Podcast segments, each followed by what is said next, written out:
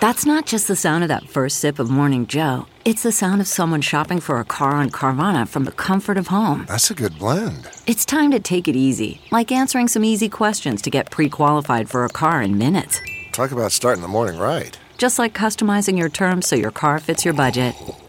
Mm-mm-mm. Visit Carvana.com or download the app to experience car shopping the way it should be convenient, comfortable. Ah.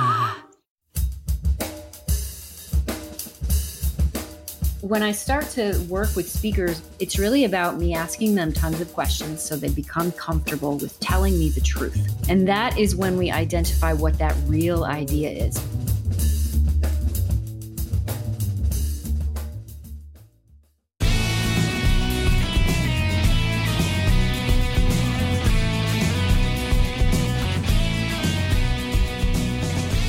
From Offscript Media, I am Matthew Zachary, and this is Out of Patience.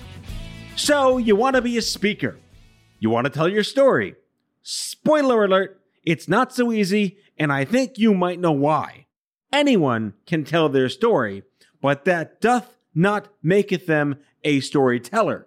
There is a definitive art, a method, a process to be a storyteller, nay, perhaps even an orator but not necessarily a town crier. Today, I'm joined by my friend and colleague, Tricia Brouk, an award winning director, choreographer, speaker, writer, podcaster, and founder of the Big Talk Academy, which is a 12 week virtual certification program that'll teach you the skills you need to identify, write, share, and maybe even perform your big talk. Stories are all we have and storytelling is what binds us together as a society. In healthcare, the right story told the right way to the right person can get a drug approved, a bill passed, or a critically disenfranchising law repealed. From the shyest wallflower filled with stage fright to the most professionally trained thespians, we talk about inclusion, integrity, and how a little self confidence can actually change the world. Enjoy my chat with Tricia Brouk. Trish Brouk, thank you so much for coming in out of patience. This has been like a waiting for Godot. I've known you almost 18 months, and the desire to have us on the same mic at the same time has been waiting to happen. And I, am so happy to to have you here today to talk to us.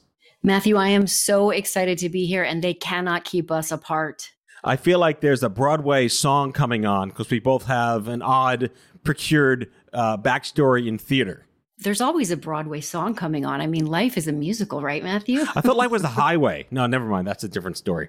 Well, I'm super excited to be here with you today. And uh, although we are not in the same room, I feel very connected to you. Podcast social distancing, right? That's the new black, clearly. Do you know what it's called when you Google yourself? I don't. It's a word. It's, it's called ego surfing. And I tend to do it a lot just because I enjoy seeing how many pages down the Google numbers I go because I'm like the only Matthew Zachary. But you have a significant social footprint in Google search. I don't know how if you've Googled yourself recently, but you've done a great job. Well, thank you. I assume intentionally to get yourself out there known.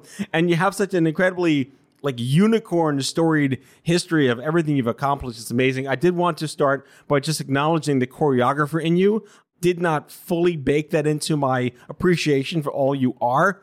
So my first thought immediately went to the scene in the birdcage when Robin Williams goes, Fosse, Fosse, Fosse, Twyla, Twyla, Twyla. Who's your favorite? He also does Martha Graham, yeah. Yes. Uh, but then there's, of course, there's Susan Stroman, Alvin Ailey, you know, Jerome Robbins. Where do you get your inspiration from in choreography? My inspiration is really human physicality. And I say that because when I choreographed Romance and Cigarettes, it was blue collar choreography. It was normal people moving in a way that was stylized. Now, I grew up with Baryshnikov and Gelsey Kirkland as my inspiration. So I wanted to move to New York and be a ballerina. I did move to New York and work with Baryshnikov when I was dancing with the Lucinda Childs Dance Company. But I also knew that in order to be a ballerina in New York City, you have to weigh 75 pounds and I quite enjoy eating. So I decided to conflict of interest. Yes. So I decided to be a modern dancer so that I could use my technique and still have a, you know, cheese. yes. Not the cube of cheese from Devil Wears Prada. Exactly. With your stomach exactly. flew away from your goal weight. Right, right. So I actually also studied at Alvin Ailey. And what's amazing is I now live across the street from the Alvin Ailey studios. And we moved here into this apartment almost two years ago. And it was just pure heaven to look out my window and see all of the young dancers uh, making their dreams come true. Since COVID, the windows have been dark and just like Broadway. So there is a, a pretty big wound in the city right now in terms of performance. And I definitely feel it. Oh my God. Yeah. We can endlessly wax poetic and disdainful against how COVID has destroyed the arts entirely. The indoor arts. Let's say the indoor arts. Because, yes, you can watch things on Zoom and have Zoom fatigue, but there's no substitute for going to the Ziegfeld or going to the Alvin Ailey Theater and watching these things. And, and it's, it's a true loss. Definitely a true loss. I guess that's a good tie in to what has it been like? You you work in the public speaking arena, you train speakers, everything is live. How has COVID, I mean, we know what it's done to destroy anything live, but to the detriment of so many aspirational creators, the mental health toll, the logistics toll, the financial toll, how have you witnessed and therapized around this loss? Well, if I if I go back to March 24th, which was the date for my event in New York City, which was called Speakers Who Dare, where I put on a speaker event. It's an all day thing. I call it Theatrical Academia. So it's like TED Talks. So short, powerful academic thought provoking talks surrounded by Broadway dancers, musicals, a band on stage, uh, an MC, all of that.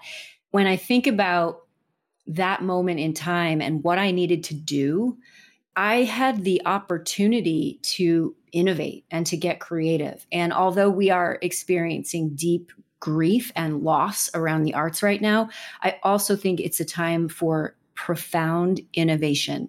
And I share this because we started getting information around March 13th in New York. It was chaotic, very uncertain. Nobody knew what was happening. It was happening very, very quickly. My speakers had worked for nine months to get ready for this event. I had already rehearsed all of my singers and my performers, and we were ready to go. And I realized when they closed Broadway and then they started saying no no events less than 50 i thought i can't ask my speakers who are all over the world to fly into this hotspot so I had to get really, really honest with myself. Do I still put on the show because I want to put on a show?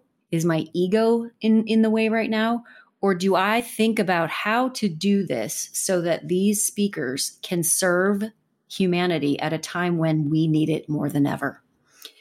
And so I took a walk on a Sunday and I thought, I, I have to do this. If I postpone it or cancel it, the whole world is missing out on these incredible, in, in innovative, and diverse speakers and, and speeches.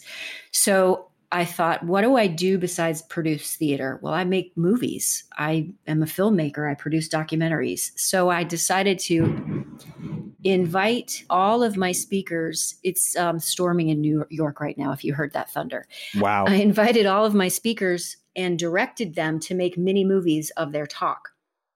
And I cut it together to make a feature film that I live streamed on March 24th. So everyone was in the safety of their home and they got to experience this event in a way that was more innovative than had they been in the theater because the theater reached 150 people. This live stream reached 150 countries. It's very telling how we're able to be so adaptable in the face of unprecedented social change. And I don't say social change like uh, upheaval and a citizen. This is global pandemic we're talking about. I- I've been doing a lot of episodes on telehealth and how the in-person social groups where people typically go once a week for cancer support or Alcoholics Anonymous or abuse, or domestic abuse, and they're doing it virtually now. it's not the same, but it has been it's proven to be just as equally effective in a very different way. What was the response? Not just like, oh my God, we can do this all the time to reach so many people, and it's not a sub for a limited audience in real time. But what was the response from doing it this way and all the people that got to watch this themselves?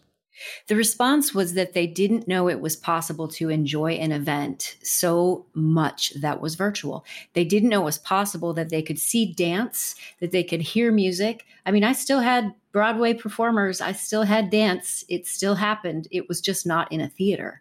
And the speakers were pushed beyond the limits that they thought were possible for themselves. So not only did they have to perform in a new way, which was to camera, but they also got to experience the event together at the same time.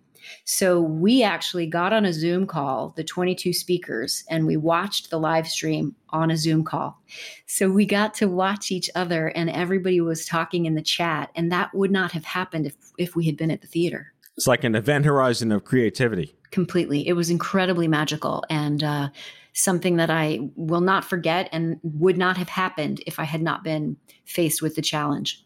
I think you kind of triggered me a little bit because I've done hundreds of uh, public stage presentations, as, as you know and my listeners know, but I hate direct to camera. I don't know what it is about direct to camera that just freaks me out. I'm able to do it. You could force your brain to figure it out, but like you're taking people that may have never done direct to camera before. What was it like to help them adapt to that? I'm pretty good at creating a safe environment for people to to trust me and even if they trust me blindly, they know that they're going to come out on the other side looking good. And uh, several of my speakers, I would have them set up shots and send me pictures or I would talk to the person who was running the camera so that I could give them direction. Um, it was really spectacular and it was such a heightened moment for everyone because it was just total chaos and uncertainty that there was a level of willingness to try anything because nobody knew what the F was happening. oh, this is my show. You can see all the curse words you want. We are not bound by any MPAA ratings here. But you're absolutely right. Like I, I, I want to focus more on like let's take COVID out of this for just a second because, you know, coming out of the cancer world, the public health world, the, the patient advocate world, there's a lot of people that just want to tell their stories. And then there are people they may not have been influenced by something tragic to, in, to, to make them want to tell their stories, but just people who are natural storytellers. Can you talk to us a little bit about the cultivation process or when a seed germinates into an idea? Where can people go besides Google searches? I want to be a public speaker. I have things to say. I have opinions. How do you parse out those individuals and, and, and help them grow into saplings and beautiful plants? saplings and beautiful plants. I I love working with speakers who have too many ideas and who have no ideas. Both of those uh, ailments cause paralysis. What I also love is the process of identifying an idea through asking questions. Um, I'm an incredibly good listener and I create a very safe space. And that's part of what I do as a director with actors as well. I create a safe space in the rehearsal room so that actors can go big, so they can fail big, so they can win big, so they can get to the other side, which is the truth, right? You want to play a scene that is truthful. Even if it's wrong, it needs to be truthful. So when I start to work with speakers, whether it's in the speaker salon, the Big Talk Academy, whether it's one on one work, it's really about me asking them tons of questions so they become comfortable with telling me the truth. And that is when we identify what that real idea is. Many speakers will come to me and they think, I have a great idea. I'm going to talk about my blind children and retinal disease. And okay, that's a very interesting, compelling story why is that an idea that you want to talk about? So, what we end up doing is going deeper. And this is a perfect example of my client, Kristin Smedley, one of my first TEDx speakers. She said exactly that. I want to talk about retinal disease because two of my kids are born blind.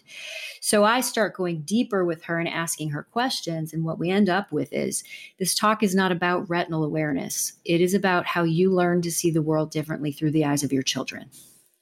Now, why that's important, why it's so important to get to the truth of what it is you're trying to share is because I don't have kids, I don't have blind kids. So if she's speaking about retinal awareness and blindness, I'm not going to resonate. But if she's speaking about how we learn to see the world differently through the eyes of other people, I can instantaneously connect to her talk and think about how to look through the eyes of others to have empathy. Absolutely. I love the deconstruction of a larger idea into its pure core emotional hook, into making it a universal language. How, how do you create math from algorithms? So reverse engineering the way that you want people to listen and hear versus what you think they want to hear and what you want to say. It's the perfect way to build the right mousetrap. I had the privilege of coming to one of your events last year and witnessing this wonderful i mean it was wasn't tedx-ish but it was a showcase of women you have been working on coaching to get on stage maybe some for the first time some for the second time. And it was amazing to see their levels of confidence and the crowd was so supportive in real time putting yourself on the line in front of like naked on stage. That's an incredible ecosystem to build for confidence and personal empowerment Thank you. Yeah, that was the speaker salon. And what's so magical about the speaker salon is that you literally get on stage every single week.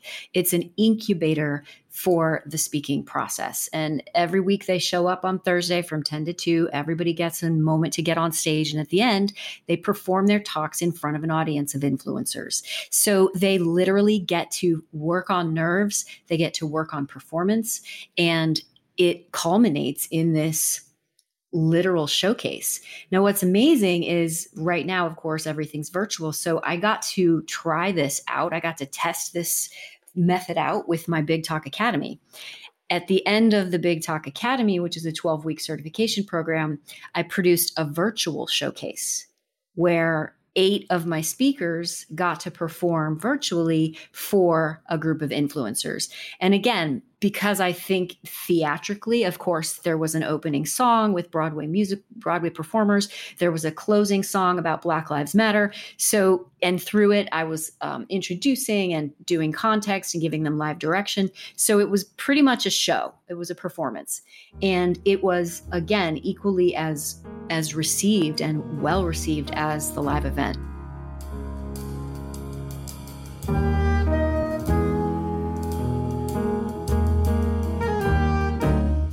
Back with our guest after the break.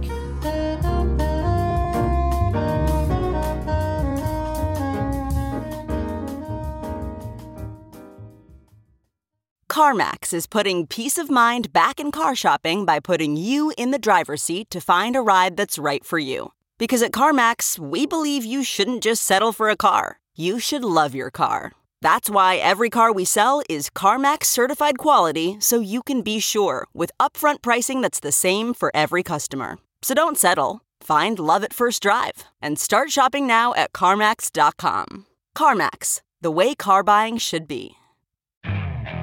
Okay, picture this. It's Friday afternoon when a thought hits you. I can spend another weekend doing the same old whatever, or I can hop into my all new Hyundai Santa Fe and hit the road.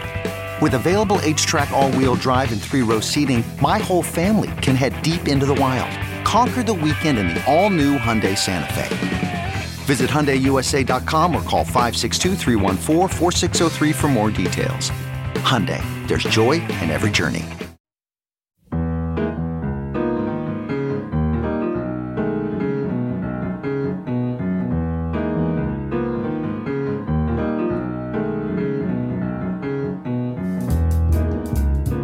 I want to talk about self confidence and morale and worthiness and how learning to embrace your inner orator can really bring you out of your shell, make you a better person, a more worldly citizen.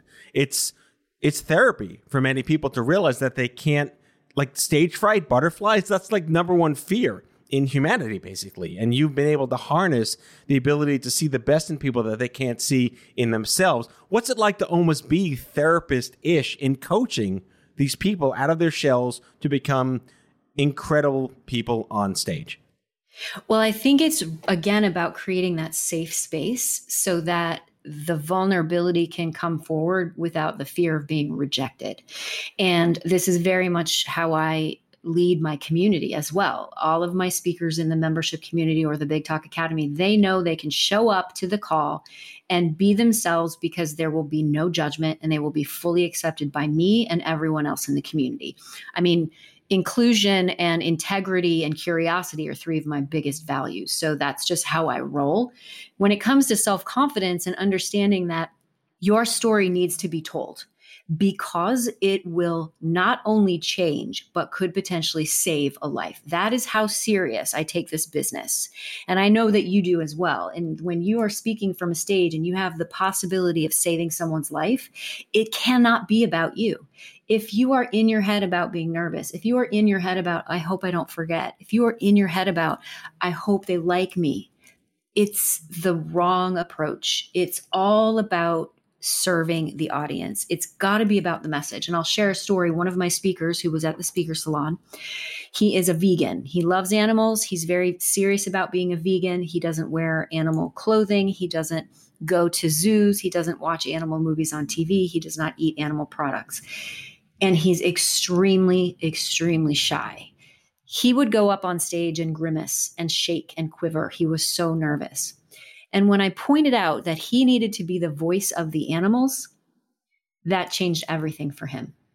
Wow. He stopped he stopped making it about him. So there's a degree of of like improv everywhere role playing that triggers a different emotional context for people to feel more confident. Well, there's also tricks to it, and you know the the techniques that I teach also help with that. There's another example. He he started becoming more confident, but then he started becoming repetitive. So he would deliver it the same way every single time. Mm-hmm. So, in order to get him to stop doing that, I literally covered the stage with stuff buckets, stools, brooms, music stands. I just covered the stage with stuff. And I asked him to deliver his talk while he cleaned up the stage. And by giving him something to do, it made him drop into the moment. So with actors, if they're playing a scene and it's it's stale, it's shallow, it's it's not real, I'll ask them to do something, whether it's wash dishes, you know, uh, make the bed, whatever is appropriate for the scene. So when you are delivering a talk and you think you know it or you want to know if you can deliver it in a way that's honest and truthful after you're memorized, give yourself something to do while you deliver it. I love that you use the term acting, which is a trade. It's a you train. It's a trade. It's a profession, and you're taking people that are not professional actors and helping them understand how to emote on their terms. Where do you draw the line between oh, I'm not an actor, I'm just doing this, but you're not really just doing this. You are yourself on stage, authentically communicating. Well, I think if you want to step onto a stage, you need to step into the role of speaker. So whether you're stepping into the role of Macbeth or you're stepping into the role of speaker, you are stepping into a role, and that requires a heightened level of performance awareness. And I teach this to my actors and my speakers. It's objective in action. And Matthew, this is something we as human beings do unknowingly every single day. So if you want your kids to go to bed, that's your objective how you get them to do that is by playing an action. And that action could be storytell, tickle, uh, bribe. bribe. That, I was going to say bribe. Definitely bribe. Exactly. So that's what you do as a speaker as well. If you want, if you want to play a scene with somebody, you have to play. You have to know what you want from your scene partner, and you have to go after it relentlessly. And if you're not getting it, you have to change the action. So here's an example. If I'm on stage and I'm giving a talk, and my audience is looking at their phones and bored out of their minds. That's not what I want. I want them to nod their heads yes. I want them to be beaming and smiling at me and receiving everything that I'm saying openly and with whole heart. If I'm not getting that, I need to change the action that I'm playing. And it might mean I need to entertain them for a minute. It might mean I need to wait in complete and total silence until they look up to see why I'm standing there and not talking. Yeah, that's the art of the strategic pause. See what I did there? I did. yeah, I've had to do that many, many times where things get rustly in the crowd, and I, I usually just stomp my foot on the floor, just like a big thump, and everyone like looks up from their phones and I say, "Hey, we're gonna have some fun now." Not that we weren't having fun, I assume. I also found out a real. You're a podcaster like me. I also found out a really great trick to get someone's attention is to just call out their name really loudly and catch them off guard because it gets them to recenter why they're in the moment that they're supposed to be in. I want to really get to understand. I mean, this is a labor of love and a passion of yours. It is completely, I would imagine, self reinforcing that every time you are able to help groom and create that new flower from that seed, it just reinvigorates you that this is the best way to make a dent in the world. I love that on one of your bios, like I'm just here to to make the world a better place. And as as hallmarky as that is, that's kind of the right thing to be as a human. It really is. And when I started saying out loud, I'm going to make the world a better place, that's when everything started literally happening in terms of the expansion of how many speakers I was in touch with. And when I see them walk on stage one way and walk off another as a transformed speaker, I know I have done my job. And I know that the ripple effect of them sharing their story is far beyond what I will ever see, which is why I went from being a dancer who had an impact in the theater, which was the number of people, and for the amount of time I was on stage, that was the limitation of my impact. So now, by helping people illuminate and and amplify their voices, every time a speaker gives that talk, all of those people who hear it are going to be affected. And then all of those people who are affected are going to share that message with people that they know. So the ripple effect and the impact that I can have on making the world a better place is something I take very seriously. Yeah, I'm on record endlessly ad nauseum saying that stories are really the only thing we have, and the best thing you can do is to share them the right way.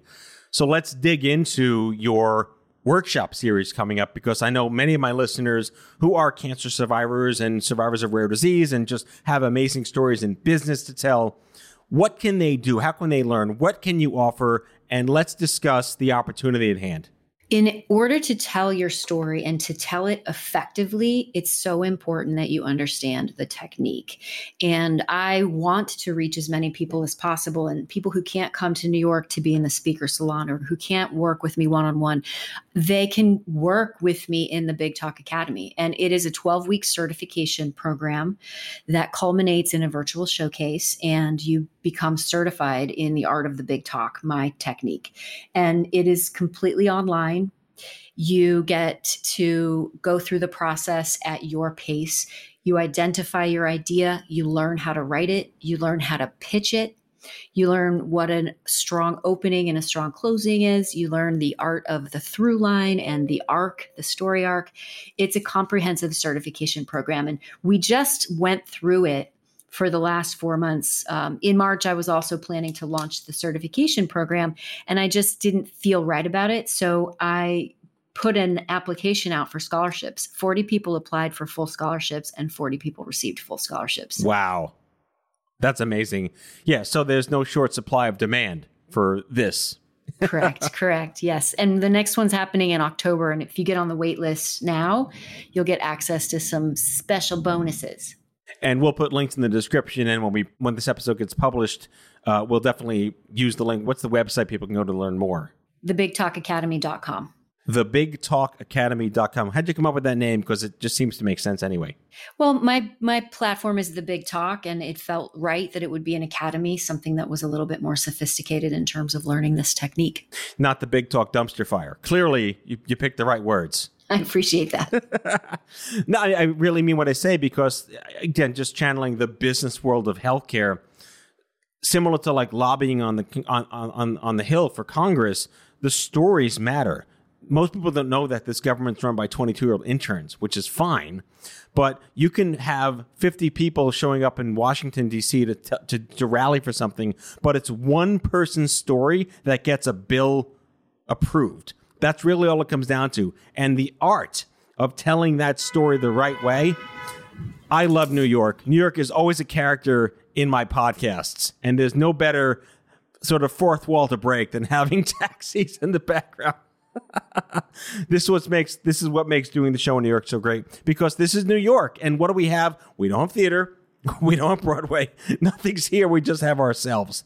But I still think that stories are going to be what saves us all. Without question. And back to what you were just saying in terms of getting a bill passed, Kristin Smedley, the woman I mentioned at the top of the show, she spoke at the FDA, shared her story, and got funding for research for this rare eye disease. Exactly. That's i I've done six of those. And to be honest, there's a great statistic that you should all know, which is that 85% of all meetings at the FDA that have a patient telling their story the right way, they get what they want. 85% of the t- eight and a half out of 10 times the FDA says yes if there's a proper patient storyteller in that room.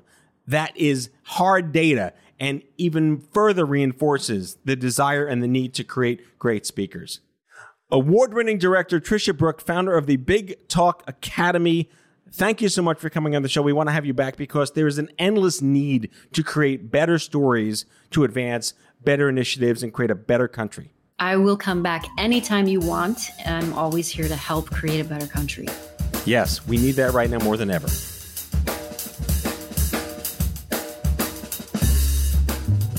That's all for today, folks. If you like the show, be sure to subscribe, leave a review, follow us on social, and tell all your friends to listen. Out of Patience with Matthew Zachary is a product of Offscript Media. Our executive producer is Matthew Zachary. Our senior producers are Jen Horonjeff and Andrew McDowell. Darren Tunn is our production intern.